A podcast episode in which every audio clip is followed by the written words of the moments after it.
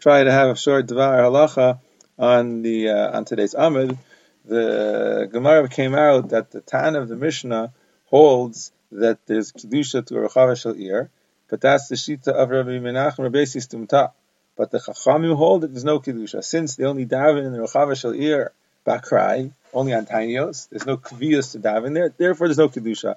And that's the way the Shulchan Aruch paskins. It's in Kufn and Dalad, or Chaim Kufn and Dalad, Tivalos, the Shulchan Aruch paskins that Rechava Shal Ir or any place or any building where people get together to daven bakrai, no set times. Therefore, in such in such a place, there's no kedusha.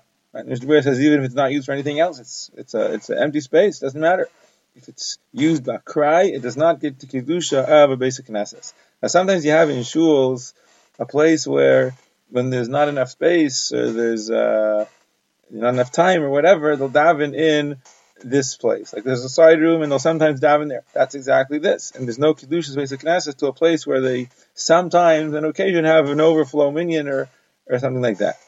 But what about a place where there's constantly overflow minyanim? Meaning to say they always set the minyanim up in one place.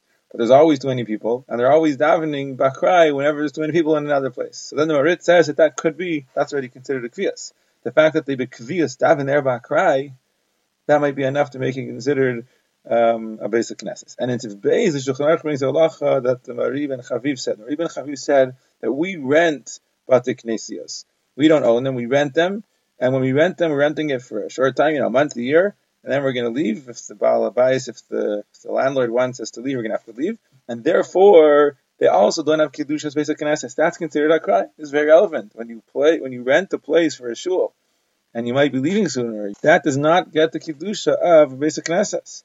But Mishnah Berurah brings in the Biur Halacha the svara of the Oilas Tamid. What what I said now is the svara of the Levush. Levush says that the pshat is that Balabais could ask me to leave, and therefore it doesn't have kedusha. But the Oilas Tamid says a different svara. He says they're doing it illegally. The case of the Marib and Chavi was where they were building these schools, where they're renting these buildings clandestinely. Nobody knew about them, and if they would be caught, they would be forced to leave.